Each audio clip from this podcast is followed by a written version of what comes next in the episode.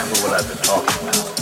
Since this boy was suckling on his mama's tit and giving everything for discipline. And now his idea of courage and manhood is to get together with a bunch of punk friends and ride around irritating folks. Too good natured to stop. Hey, who do you think you are, huh? I fought two world wars and countless smaller ones on three continents. I led thousands of men into battle with everything from horses and swords to artillery and tanks. I've seen the headquarters of the Nile and tribes of natives no white man had ever seen before.